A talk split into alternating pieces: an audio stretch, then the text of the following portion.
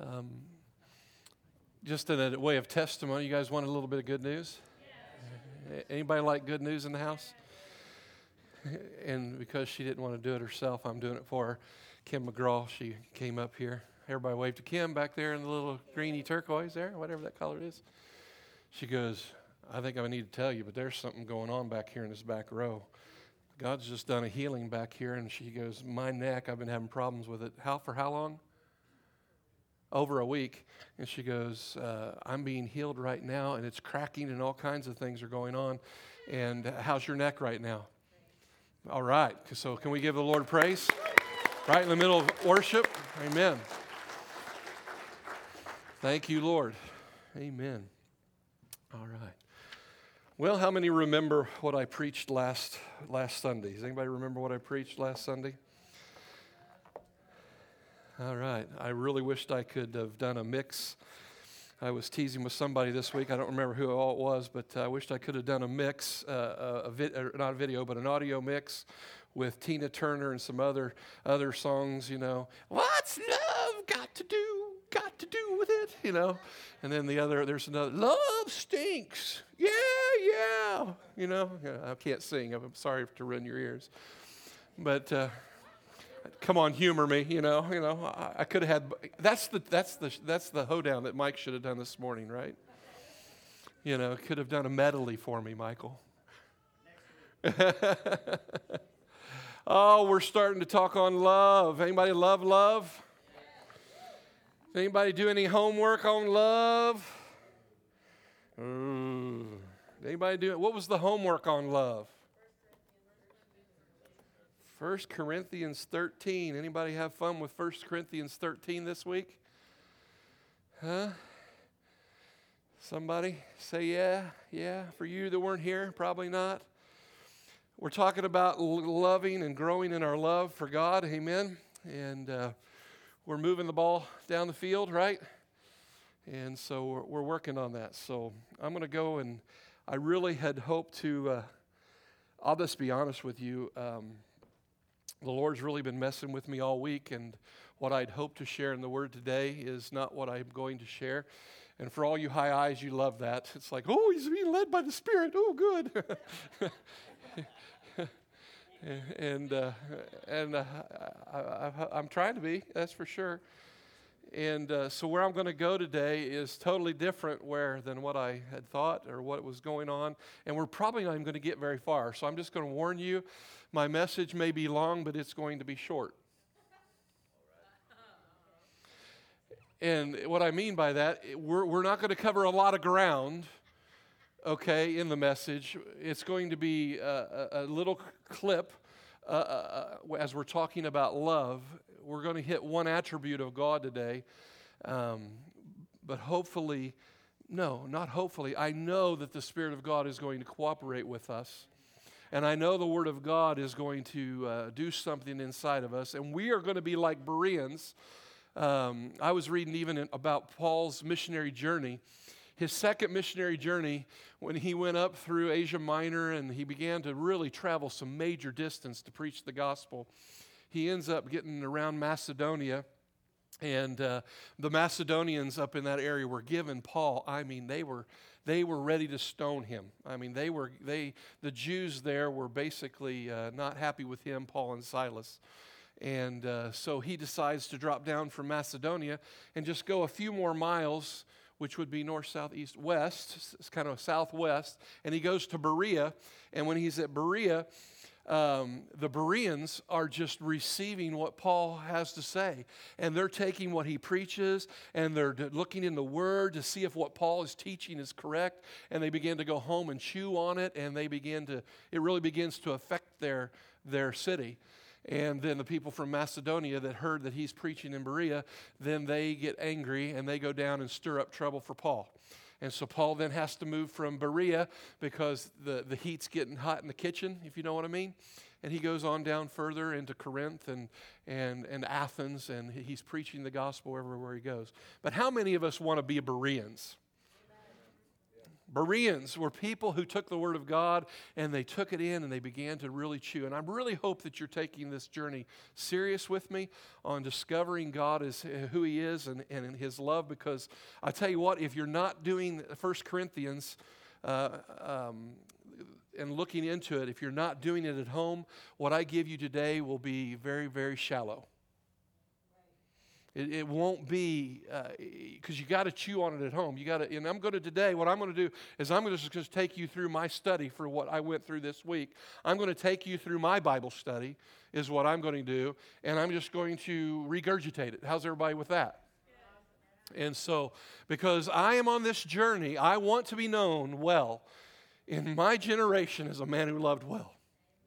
I want to be known when they write my obituary, when my wife or my children have to say something about their dad, when my obituary is read in the Courier Times on the day I die.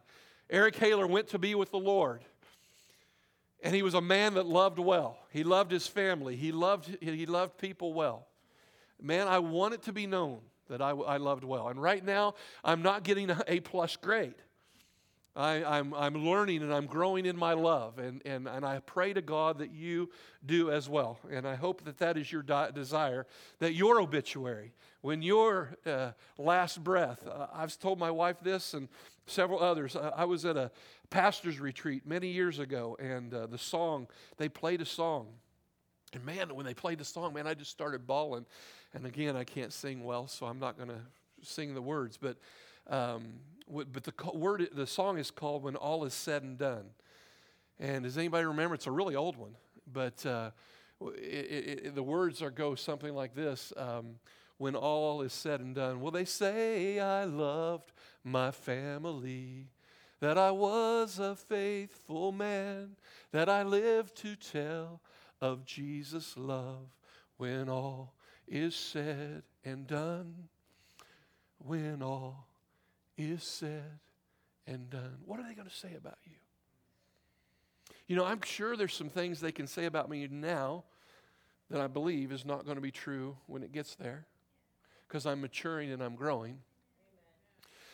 But you know, every day in the Courier, I look through the obituaries. Anybody else? I look through them. We've had some. You're, you've lost a family member. You and Alan and Susie, you guys lost an aunt this week and a cousin. And it, it basically gives the, the the description of that person. And I don't know, I'm looking for a, a church, I'm looking for a people to go with me, t- that we will become a people of love. That this church, when they say, oh yeah, they get, th- what we're known now is we're crazy worshipers. Which I'm not, I'm not, I'm not, I don't have a problem with them saying, oh, that church, New Covenant, yeah, I heard their worship's wild. Yeah, it is. Yeah, it is. But I pray it begins to church. Boy, they love God well. They love people well. They are aggressive with their love. They're aggressive with their worship, because worship is an expression of our love. Amen? Amen. Praise God. I haven't even started my message yet. Amen. Well, we're going to go to a PowerPoint. We're just going to read First Corinthians first. And this is the passage. I, I asked you guys to read this over and over this week. I asked you to read Galatians five twenty-two, the fruit of the Spirit. And so I'm, I'm, I'm we're just going to read this, and uh, I've, I've, I've got some fun stuff we're going to do, I hope, today that helps bring us a revelation. So let's just read this together. Can we read it all together? Love is patient. Love is kind. It does not envy. It does not boast. It is not proud. It is not rude. It is not self-seeking. It is not easily angered. It keeps no record of wrongs. Love does not delight in evil, but rejoices with the truth. It always protects, always trusts, always hopes, always perseveres. Love never fails. Father, will you bless the reading of your word today in the name of Jesus? Father, will you open our eyes to see love in a whole new way today? Father, I thank you that you're going to download into each man and each woman a different facet of your love and what love really is and what your love looks like. And so today, God, as we ask the question, what does love look like? Father, would you, in each person's heart, would you begin to take the blinders off? Would you begin to remove the scales from our eyes? The things that hinder love, God, would you begin to remove them? Because, God, we see in our lives that there are certain mindsets, there are certain strongholds we have in our thinking that are really hindrances to your love. And so today, God, would you remove those hindrances? Would you bring down every stronghold that sets itself up against you and the knowledge of who you are? And would you bring them down today in the powerful name of Jesus so that your people, that we might see you for who you really are. And so that we might then begin to reflect you for who you really are. So, Father, I pray today that you would calm the waters of our life right now, so that the water of our life becomes just really smooth so that we might begin to reflect your glory, the tapestry of your character, God. So, Lord, we just receive you today, and we thank you for the word today, and we thank you for opening it up to us. And we love you in Jesus' name. And everybody said, amen. Amen. So I pray some of you, and I know I'm going to share one email later in the service that someone sent to me. I know several of you have been getting some downloads of what love. Now what I'm going to do here is I'm going to, uh, whoa. Did I not get it on there? Yeah, yeah, this is it. Okay, yeah. I messed myself up. What I'm going to do is I'm going to take this scripture a little differently. And I know in the Word of God, in Revelations, at the very end of the Word, it says, do not add or take away anything from the Word of God. I am not ta- adding or taking away anything from the Word, but I am going to start inserting some things in here. And we're going to read this same scripture, and I've added some things that I think will bring some greater clarity. Can I have an amen on that? And so I'm going to read this same scripture out of First Corinthians thirteen. I'm going to put God's name in there because God is, God is love. And so my goal as we start this, my goal is that we will eventually get to play the place where instead of love is patient and that God is patient, that we will say Eric is patient, Karen is patient, Alger is kind, Chuck is long-suffering, okay? That all of our names can be put in here. But first we have to start with God, amen? So God is patient with me. In parentheses, he calmly waits for the expected outcome with me. Now think about that. When we're talking about the word patient, he calmly waits for the expected outcome in me. God is kind to me. He is benevolent, indulgent, and considerate of me. God does not envy. He does not feel discontent with me. Let that get inside of you a little bit today. I know we're going to go through these quickly, and then I'm going to hone in on one. God does not boast about himself, but thinks about me all the time. I was talking with Chris Hansen this week when we were at the, and he said, man, I love it whenever, if you just take a salt shaker and just empty all the salt, and the Bible says that his thoughts toward me are like the, the sand on the seashore, and I like to use salt as an example. Remember all the grains of salt in your salt shaker, that his thoughts are about me like that all the time. Isn't that good? Isn't that good? God is not rude with me. God is not harsh or rough with me. Many times God gets accused of that, but he really is not harsh and rude. God is not self-seeking. God is not all about his own interests, but cares about mine. God is not easily angered by me. God is not easily angered by me. God is not displeased and angry with me. Now, one thing I will point out about this, the word easily.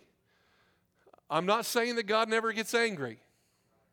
I'm not saying that. He's not easily angered.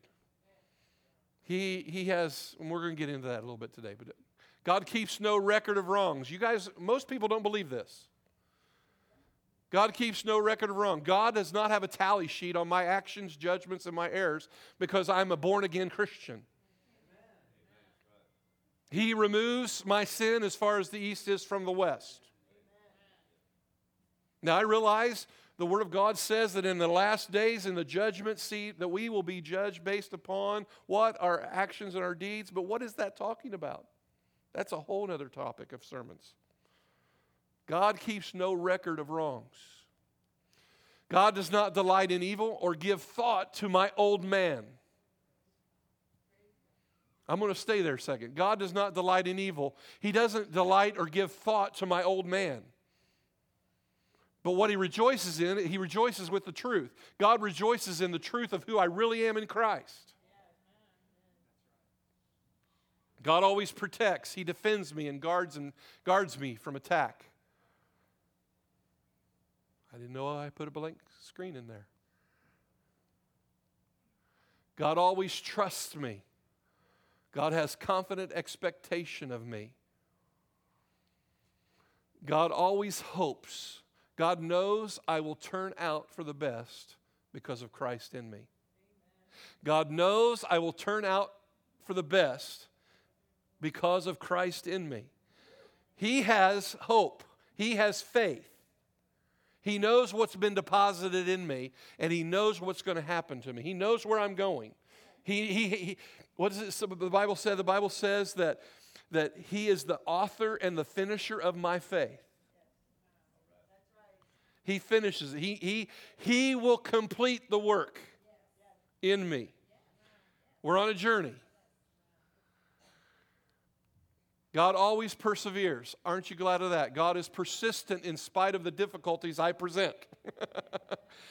God is persistent in spite of the difficulties I present. I can remember being away from the Lord, and he was always persistent to pursue me. Hello?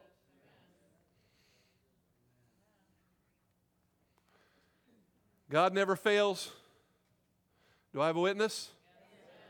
Love never fails, but God never fails. God never falls short of success with me. Say that. God never falls short of success with me. Go ahead and say it again. God never falls short of success with me. Whoops.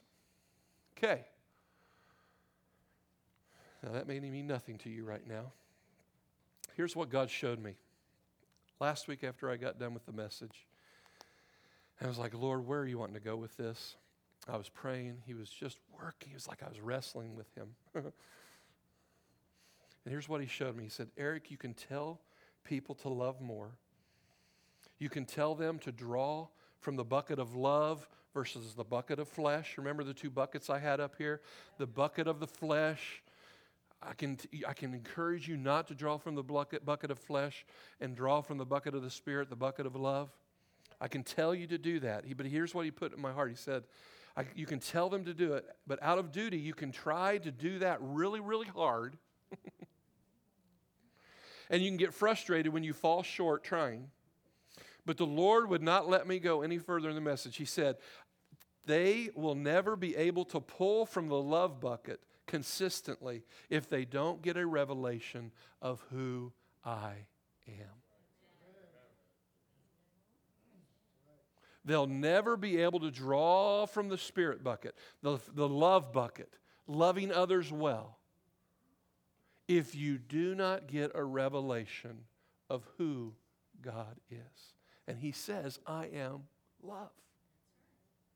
I am love. And so as I was breaking the word down this week, we have got to experience God as love. We have to experience him, and it must go further than just reading a scripture. It must go further than just gritting hard and, and saying, okay, I want to tell that person off, but I'm not going to. And I don't tell the person off and think that that's love. That's behavior modification. That's not love. Are you with me? And so we've got to go beyond uh, doing right things but having our heart not touched. The example, I, I can be patient with my wife, or I can act patient with my wife. I can act like I'm being patient with Bruce. But if I really have a revelation of who God is, and I see him as being patient with me, and I receive the patience of the Lord, I can now give that patience to someone else because I've received it first. It's just like the, the, the, the scripture says that love keeps no record of wrong. If I don't have the revelation that God is not tallying up my sin, that he truly has removed it from me, that if I don't get that revelation in my heart, if it's not imported in me and I go, oh, glory to God, my, my sins have been dealt with.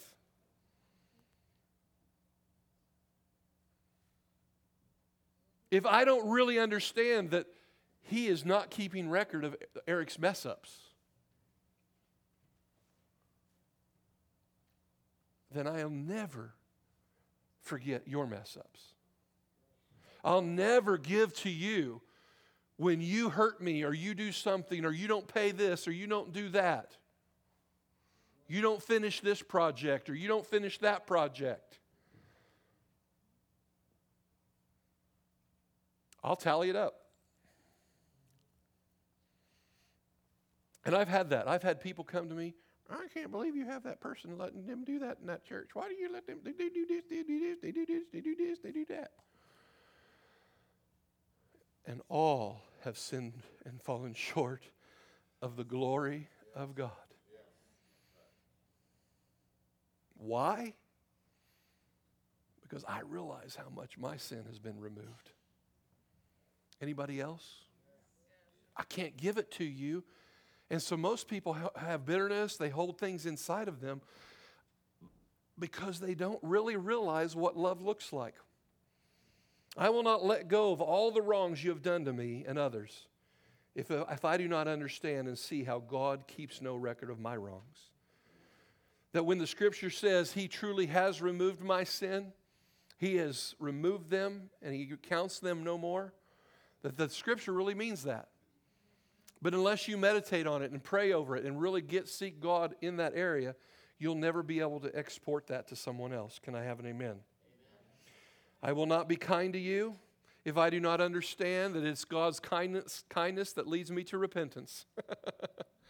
And that how his kindness and what he's given to me. And so today we're going to go into some things because I want to ask you today, as we're going into this scripture, how has God truly loved you? Because until you really get a revelation of how God has loved you, you will not love others that way. It is just impossible. You cannot export something you have not imported. You will fake it until you make it, I guess. And that's what I see in the body of Christ. People are faking love all the time. Hello, do I have a witness? People are faking love all the time. Oh, I'm just modifying my behavior. I'm not telling them what I really feel. But behind the scenes, you're talking about them and going, I can't believe. Is that not true? Doesn't that what happens? Oh, God, help me today. God never fails. God never falls short of success with me. So we're going to dive into Colossians three, if you have your Bibles. We're going to go into Colossians three, verse twelve. We can read a few scriptures, and we're going to dive into something today in just one simple aspect of God that I hope really helps you today. So if you got your Bibles, Colossians three, verses twelve through sixteen. Therefore, anytime you see the word therefore, it is therefore a reason. And and, the, and God is highlighting something that he really wants you to get. So he's saying that it's there for a reason, okay? Therefore, as God's chosen people, stop. Don't read any further. Therefore, as God's what?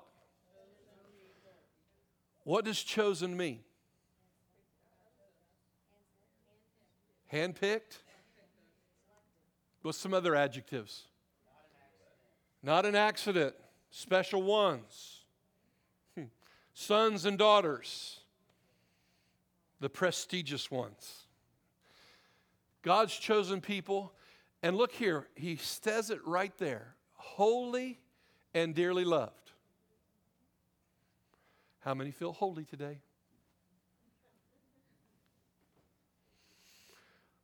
I prayed this morning. I feel a little holy. Maybe last night was a little rough for you, huh? He's making a declaration of who we already are. Remember when I read that scripture in First Corinthians, I said that God doesn't rejoice in evil or my old man, but he rejoices with the truth. The truth is I'm holy and dearly loved, whether I feel it or not. Whether my actions are holy or not, he sees me as holy. Now, that messes with my brain. All the time it messes with my brain. Because when I fall short, I'm wanting to beat the living tar out of myself. Anybody else? I'm not declaring that. I'm saying, you stupid idiot. What were you thinking? Hold your tongue.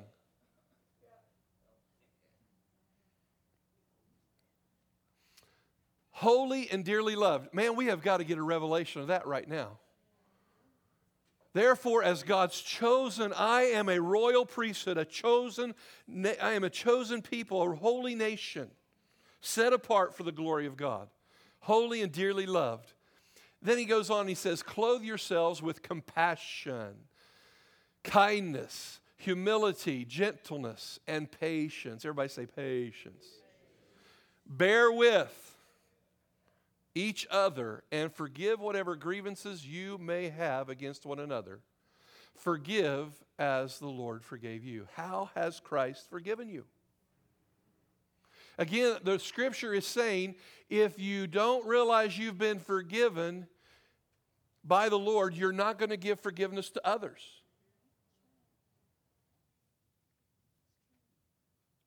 Now, everybody close your eyes a minute. Ask, how has the Lord forgiven you?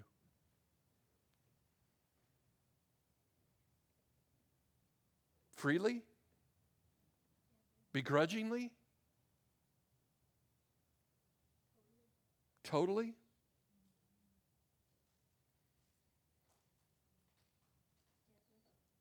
Gently? Compassionately? Kindly?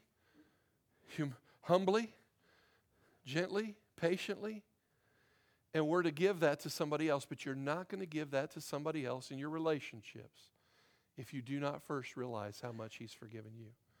And then he goes on, he says, over all these virtues, put on love, which binds them all together in perfect unity. You know why we don't have unity in the church? Because we don't put on love every day.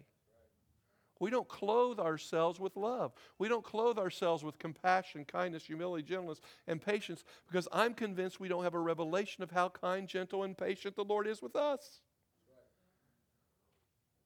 Anybody with me? Yeah. So we're going to find out about God's tremendous love today. You guys for that? So the first attribute of God in First Corinthians thirteen four is this: God is patient. What in the world? I'm taking you through my Bible study this week, because as I'm trying... You know, and I've went through this scripture, I, I know a hundred times, maybe a thousand times, because I've been trying to walk in love for years. What is patience to you? It's not somebody in the hospital. Patient is not somebody in the hospital.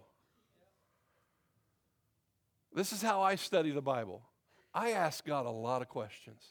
When I went to First Corinthians this week, and as I just opened the scripture and I began to say, God, who are you? You are patient. What?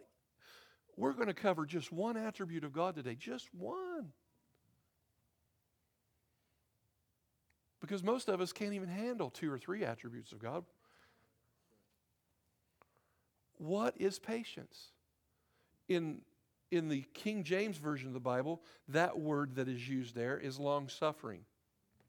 Okay? Mike, you ever suffer very long? Do you? Sometimes.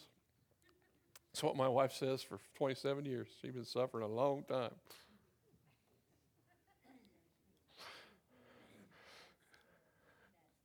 That's not true. I'm just playing with you guys. She don't say that. Now, my children may say that. No. So I began to ask the Lord this week, again, as my patience has improved, my wife would say. She says, my patience level, I'm, be- I'm becoming more loving in, in the area of patience. I ask God a lot of questions. The Greek word for patience is long-suffering, forbearing, patient, patiently enduring. But what does this mean? There's the word for long. Extending a great distance or duration of time. Extending beyond a given boundary or limit. Now, I don't know about you. When I first got married, my boundary and my limit was pretty short.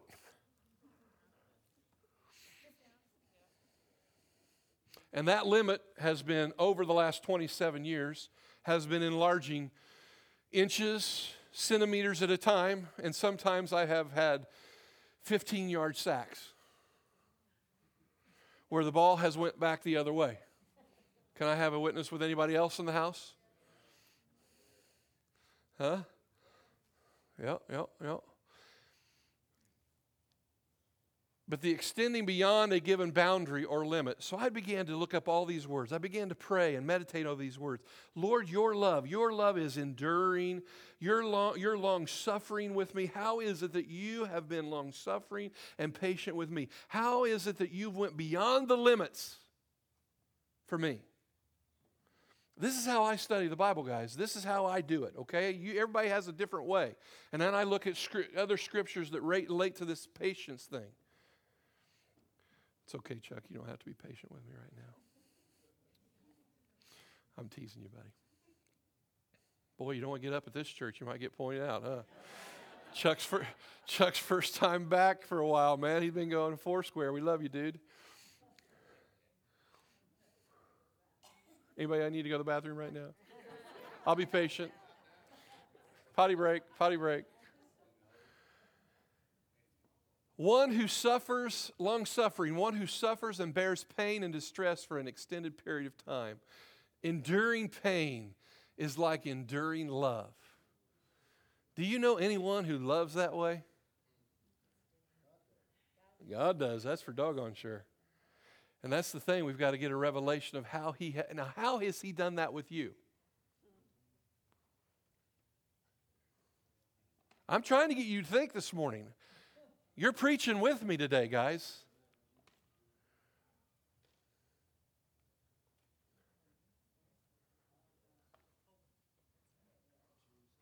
Long-suffering. P G thirteen right now. Actually, that was rated R, wasn't it?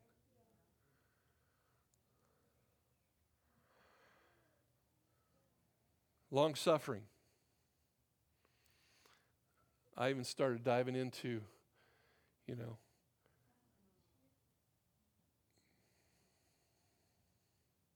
love is patient. Take a look at that. Sorry, guys, you're right. I think we need to be confronted with what is long-suffering. Is that what you do for other people? Do we suffer long with others? Love long. Love goes long. Love endures. For those who have a weak stomach, I'll move on. Actually, I'll do this. I'll go back to the scripture there. Long-suffering.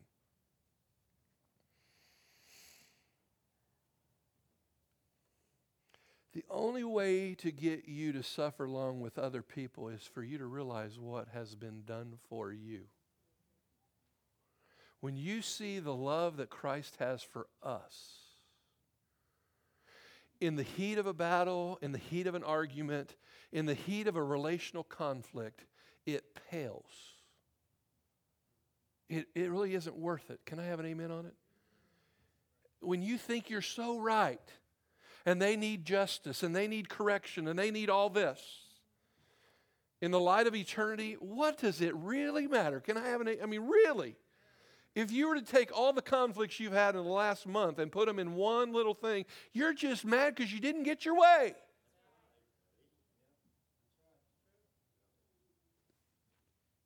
That's a righteous thought.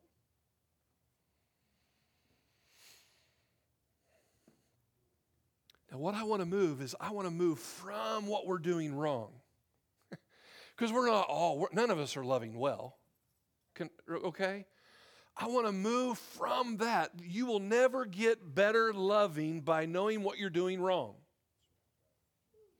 you will become a better lover when you see how good of a lover he is. When you soak in his love, when you soak in the attributes of who he is, and that's what I've been doing this week. God, I want to reflect your patience, but I don't understand completely how patient you've been with me. Because here's the, here's the thing. We start getting in pride and thinking we're just doing all right. Yeah. Haven't, haven't done anything too bad this week. Am I making any sense? What is his love?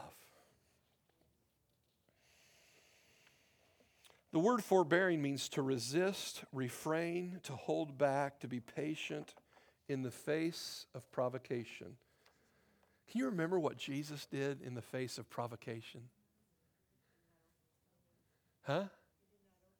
He did not open his mouth. He did not defend himself. He did not. He could have. Think about what he's done. Let's move about how black, back, how bad at loving we are. Let's look at how loving he is. Here's what got me this week when I was studying the word patience. Bearing or enduring pain. I shared this with Karen. Difficulty, in, uh, excuse me, bearing or enduring pain, difficulty under provocation or annoyance with calmness. And then here's the, the phrase that got me, that God is not hasty or impulsive, but he calmly waits on the outcome or the result. And so as I began to pray over that, he calmly and patiently waits on the outcome of my life. And I began to say, God, what does that mean? How are you, how do you calmly wait on me? Because I think of that, the video that I showed you and the girl's making the pancakes and she puts all the, and oh yeah, this is great. You know, this is great pancake. I think, I mean, I really see, I began to see God, you're doing a good job, bud. You you keep being patient. You just keep coming towards me is what I see God doing.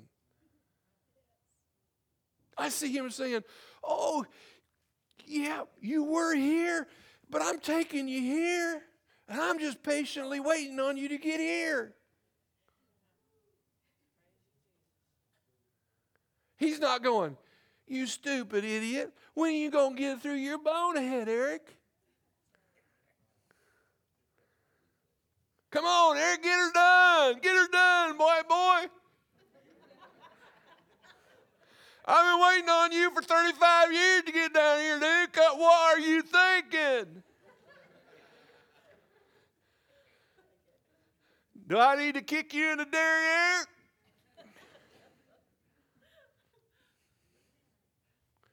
How many have felt that way? But when I read that he is calmly waiting for the expected result, he is looking at me as a finished product. He sees me as Christ already perfected in me. He sees me through the blood of the glorious one. He sees me through the finished work of Calvary. He sees me as spotless. He sees me as holy. He sees me as righteous. He sees me as clean. But I don't see myself as clean.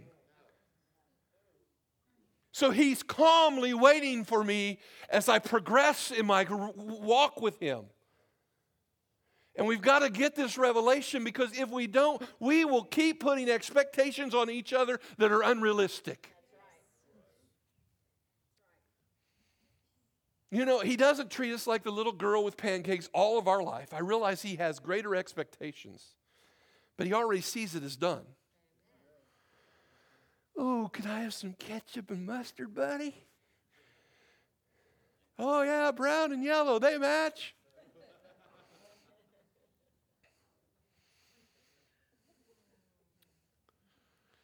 When the evangelism team goes out, he sees you guys as going, yeah, that's it, go, go guys. Go tell people about me. He doesn't go, well, if you would evangelize with through friendship evangelism, you would do a lot better job. Well, you ought to try this technique and this technique and this technique, and you would do it my way. But he, he starts to move on our hearts. He begins to put things in our hearts. He begins to lead us through the Spirit as we are led by the Spirit in love rather than the flesh. And he's pretty happy because he sees us. And that just touched me, that God's patience, he is calmly allowing me to get to where I'm supposed to go. Does that help anybody? Because I'll tell you, as soon as you walk out the door, you will you will forget that truth if you're not careful. And you'll go back to beating yourself up.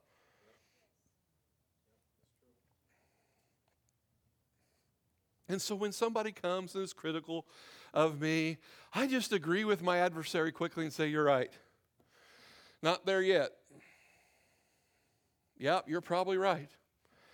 But God is not keeping record of my wrong.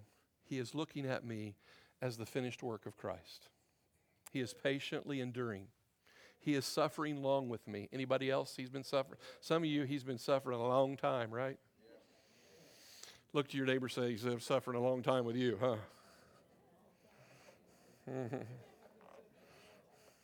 Thank God I'm not sitting beside anybody.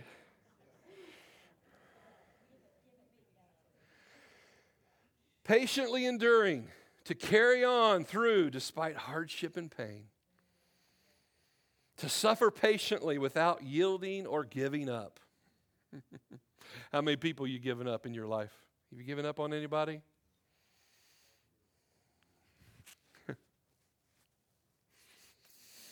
Oh, God, give us a revelation today, will you please? Showing, here's another one, guys. I probably should have put it up, but I didn't. I love this. Showing patient, and this is the word I like, and unruffled, unruffled. Everybody say unruffled. Self-control and restraint under adversity. Not retaliating or expressing resentment. Because that's usually the way I, my patience works sometimes. How about you? If you really want to know the truth, I don't love as well as God does. And I'll be patient in your face. Yeah, yeah, yeah. But inside I'm ruffled. You have a witness? Again, modification of my behavior, right, Bruce? Yeah, it's totally, we're wanting love, right? We're not wanting, we're not wanting masks.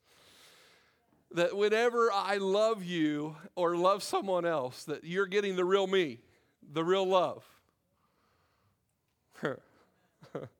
Because we're seeing Jesus as the one who is patiently waiting on the desired outcome. Because he sees the desired outcome. Amen. Cry it out loud, sister. Now, when I was in banking years ago, we called forbearance. In the contract that you would sign with me for your house or your car or whatever you were borrowing money, there was a clause in there that said forbearance. And God's patience is a lot better than a creditor. Can I have an amen on that? But they give you a limited amount of time by which you have to pay that debt. Is that not correct? And if you go beyond that time, then they say after thirty days, you're going to get this penalty, and you're going to get this penalty, and you're going to get this penalty, and after ninety days. And I can remember some of my uh, collection calls. There'll be thirty days, then they'll be ninety days, then they'll be one hundred twenty days, and now we're getting months and months out. And Eric's forbearance was a lot greater than the bank's. I was a lot more merciful than my pres- the president of the bank. He said, you'd have to call that in due. Go after it. And the gavel would fall. And the forbearance was over. Okay? And they would come, we would go pick up the car, we would go pick up the house, we would go pick up whatever was on the note to call the note due. Pay or get out. Some of us have experienced that in this room, maybe. Maybe you've been there where the creditor come knocking on the door. They can be pretty ruthless, can't they? Don't say yes too loud, people know. I'm just kidding. But this is the thing where this term of patience with God is going further than the further than what they allow at the bank. Can I have an amen on that? And I'm going to read a scripture here that actually Paul says that's even further than what you think it is. So we're going to read a scripture here. I'm going to, oops, I forgot. Sorry, enduring pain. You guys still with me there? First Timothy says he has unlimited patience. That'll really jack with you. Here is a trustworthy saying that deserves full acceptance. Christ Jesus came into the world to save sinners, of which I am the what? Why was it that Paul, when he's writing to Timothy, could actually say he was the worst? But for that very reason, I was shown mercy so that in me, the worst of sinners, Christ Jesus might display his, everybody say it, unlimited patience as an example for those who would believe on him and receive eternal life. But you know the word that I never, ever noticed until this week as I was studying this passage is that right there. As an example. I don't know why, but in my Bible study, that hit me like a brick. Why do you think it hit me like a brick?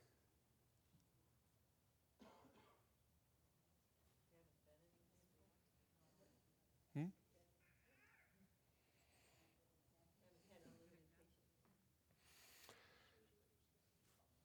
Shows you. I hope you guys are thinking. Because I'm to give that same unlimited patience. I am to reflect. He gave this unlimited patience so that I would have an example of how to do it. That I would learn how to lay my life down.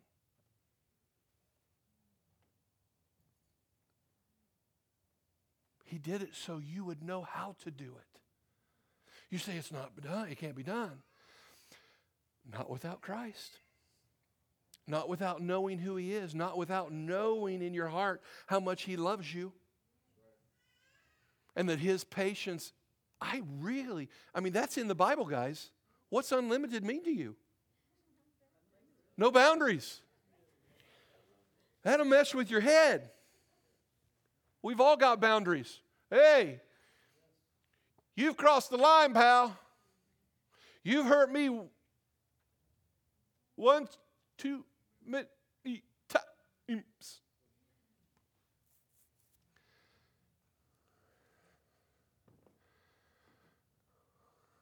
For you teenagers, I know it's like with brothers and sisters. I'm sure your patience is unlimited with your brothers and sisters, isn't it? Yeah, yeah. Boyfriends, girlfriends, your patience is unlimited, right? Oh, God help us. Hmm. In Second Peter three nine, it says, the Lord is not slow in keeping his promise. I think I went backwards. I actually must have forgot to put it in there. I did. I just want to keep showing you those gory love pictures, aren't I? In Second Peter three nine, it says, the Lord is not slow in keeping his promise, as some understand slowness. He is patient with you. Say that with me. He is patient with you. He is patient with you, not wanting anyone to perish, but everyone to come to repentance. Hmm. Well, it's twelve oh six. I'm going to read an email that I received this week. She said I could share it. Tina Isbell. Everybody loves Tina. We love you guys. I'm going to have to blow it up because I can't. There we go. Pastor Eric, I wanted to share with you what I saw while you were preaching last Sunday. I kept hearing you say, what does love look like? And I saw a sponge soaked in liquid. And when I was, when I was brought, bear with me here. And as I, And I saw a sponge soaked in liquid, and when it was brought out of the liquid, the sponge was so full, it dripped everywhere it went. I believe God is saying that when we soak in the love of God, we can't help but drip God's love everywhere we go. In order to know what love looks like, we need to soak in God's love. That's what we're talking about today, right? Several months ago, while I at the altar in worship, I saw myself standing before God, and He was telling me how much He loves me. And I found myself saying, "But God, I have this in my hands." It was as if I was a child and I had stolen candy in my hands. And I raised my hands with the stolen candy in it to show Him, but I've got this in my hands. And God looked at what was in my hands. Then He looked over to His Son, Jesus, and said, "Son, did you pay for this?" And Jesus said, "Yes, sir, I did." As I heard Jesus say these words, I dropped the candy that was in my hands, and all I could do is cry and worship Him. God is showing me that we are so concerned about the stolen candy in our hands that we're not realizing that God wants us to know how much He loves us. And when we realize how much He loves us, all the stolen candy falls out of our hands. All the things that we do wrong, the, the sin that so easily entangles us. Once we get a revelation of how much He loves us, the candy falls out of our hands. I believe the more we understand how compassionately He loves us, then we will compassionately love others. I believe the more we, the sponges, soak in God's love, the more we will drip His love everywhere we go. About two years ago, I heard the Lord, I heard the term soaking in God's presence. I didn't know what to think of it at the first, but I found that I have always wanted to get closer to God, to feel His presence more and see Him reflected through me. I have not spent a lot of time soaking like I would really like to, but during worship on Sunday mornings, I give my full attention to Him. Sometimes I stand there and soak in the sun shine, S O N, on my face. I feel God is changing me. I feel closer to Him than ever. Soaking.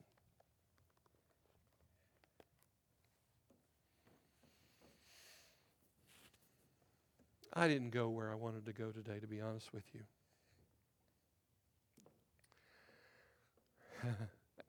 And I can't make you soak in the Lord. I can't make you love. I don't even want to. It's only the Holy Ghost. Some of you need to be filled with the Holy Spirit, talking with new tongues, because you can't draw from the Holy Spirit thing if you're Holy Spirit bucket if you're not filled with His bucket. And I do, and I promise you, if you're only soaking in the Lord on Sunday, it ain't enough. Today, to be honest with you, I uh, I felt very inadequate coming today to share. Because I tell you, this risk, this message really goes contrary to our flesh, contrary to what we think of God and how He is and how He loves.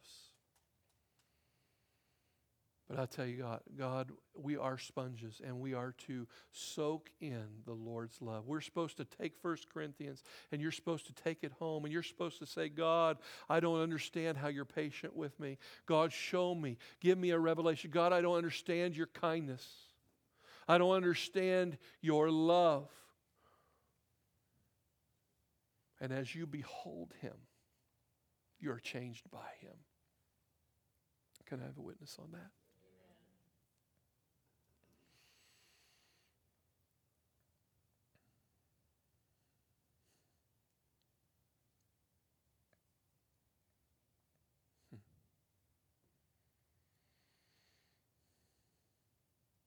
What are you going to do? To get a revelation of him. Because me preaching about him and his love is only milk. And the meat of God's word is when you take the word yourself and you begin to digest it and chew on it yourself and begin to understand. The. I've covered one little attribute of God. God is patient. He is unlimited in his patience towards us. Can I ask you today, how has he been patient with you? Do you know? I could bring the pictures back up. But that patience didn't st- didn't die on the cross. It resurrected, and he lives inside of us, and he sees you completed. He sees you totally different. He sees you through patient, loving eyes. Stand with me today. Hmm. Holy Spirit, what do you want to do in us? God is calmly waiting on the outcome and the results of your life. God sees you as a finished product. You see the candy in your hand, and he just says, come to me. Hmm.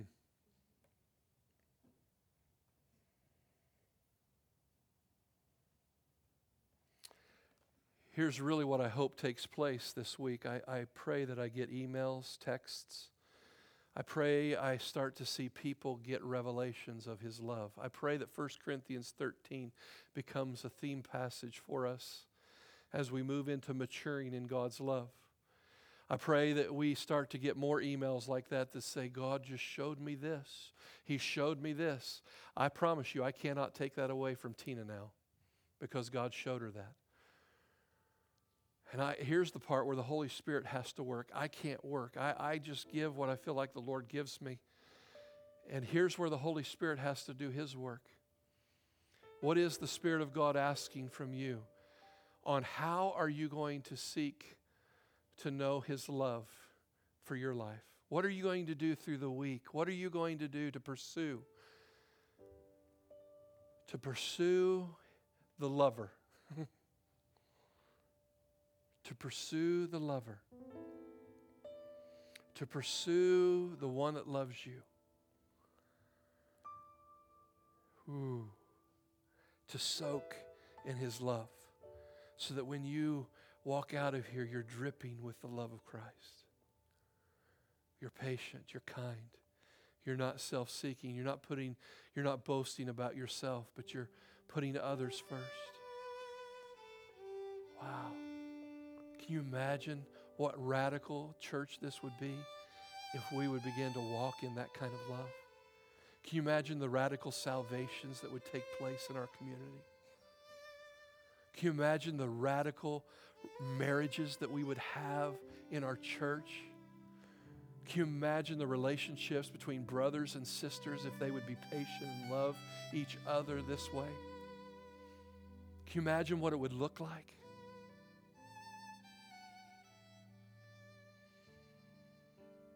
I think it's time for the acting to stop and the revelation to come. What do you guys think? I think it's it's time for to quit acting like we love. Quit acting like we love and learn what love truly is. That it goes beyond the boundaries.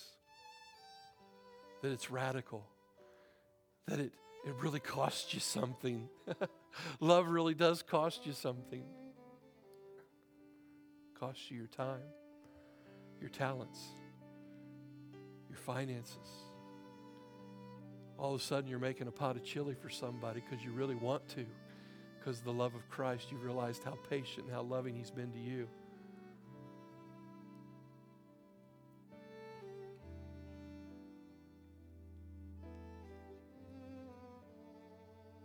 Holy Spirit, I just pray right now as we leave. We really need a revelation of your love and who you are, your attributes, Father. And I just say right now, Lord, I am, I am pursuing your love as never before. Lord, you've highlighted this in our hearts.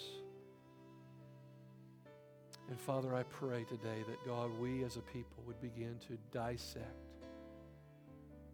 and begin to ask you a lot of questions. And Father, you would begin to lead us down the the quiet waters and the, the green pastures of your love. And Lord, you would really begin to show us how you see us.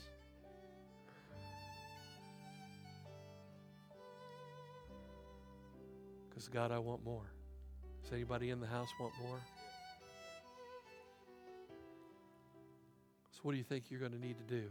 Lord, would you just drop it in each person's heart? What, Lord, what do you want them to do? What are you going to be obedient to the Lord to do right now?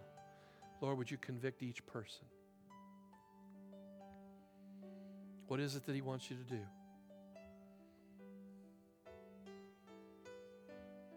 Where does your faith start?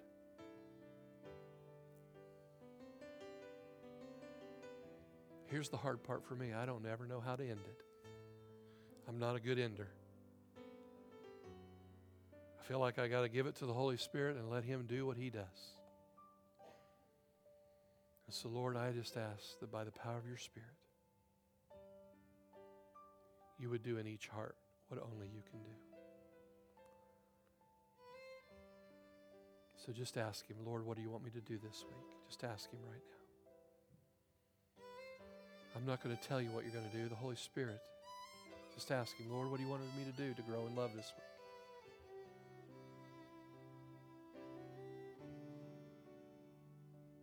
week?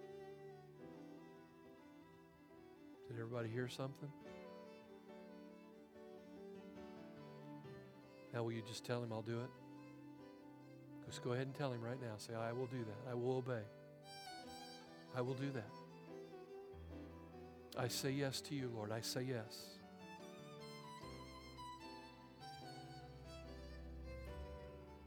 Here's what I want you to do when you leave today. I want you to tell somebody that you trust what the Lord asks you to do. And I want you to give them the right to hold you accountable. Whether that's them calling you and saying, are you in the Word today about love? Whatever it is you're going to do, give somebody the right. Give them the privilege to hold you accountable to it. So that way when you come next Sunday, you've actually, you've actually done something. You've actually obeyed the Lord. And what obe- obedience does is it brings joy. And I can tell it by some of your faces, you need some joy. Is that good? Okay. So, Father, we just seal your word in us. Lord, I, I thank you for your unlimited patience. Thank him for it. Lord, I thank you for your unlimited patience with me. I thank you, God, that you have not given up on us. I thank you, God, that you are calmly waiting for the desired result. And Lord, we just thank you for today. God, have your way in our hearts. God, I just pray as we go to restaurants, as we go to families, that Father, even this word of patience, Lord, that you would even do that work in us when we're around people today. And that, Father, you would have your way in Jesus' name. And everybody said, God bless you. I did feel something on that when I said, if you're not filled with the Holy Spirit, you need to get filled. The altar ministry team would love to pray with you. If you're here and you've been desiring the infilling of the Holy Ghost, I encourage you, don't leave. Let's take care of business today. Amen. God bless you.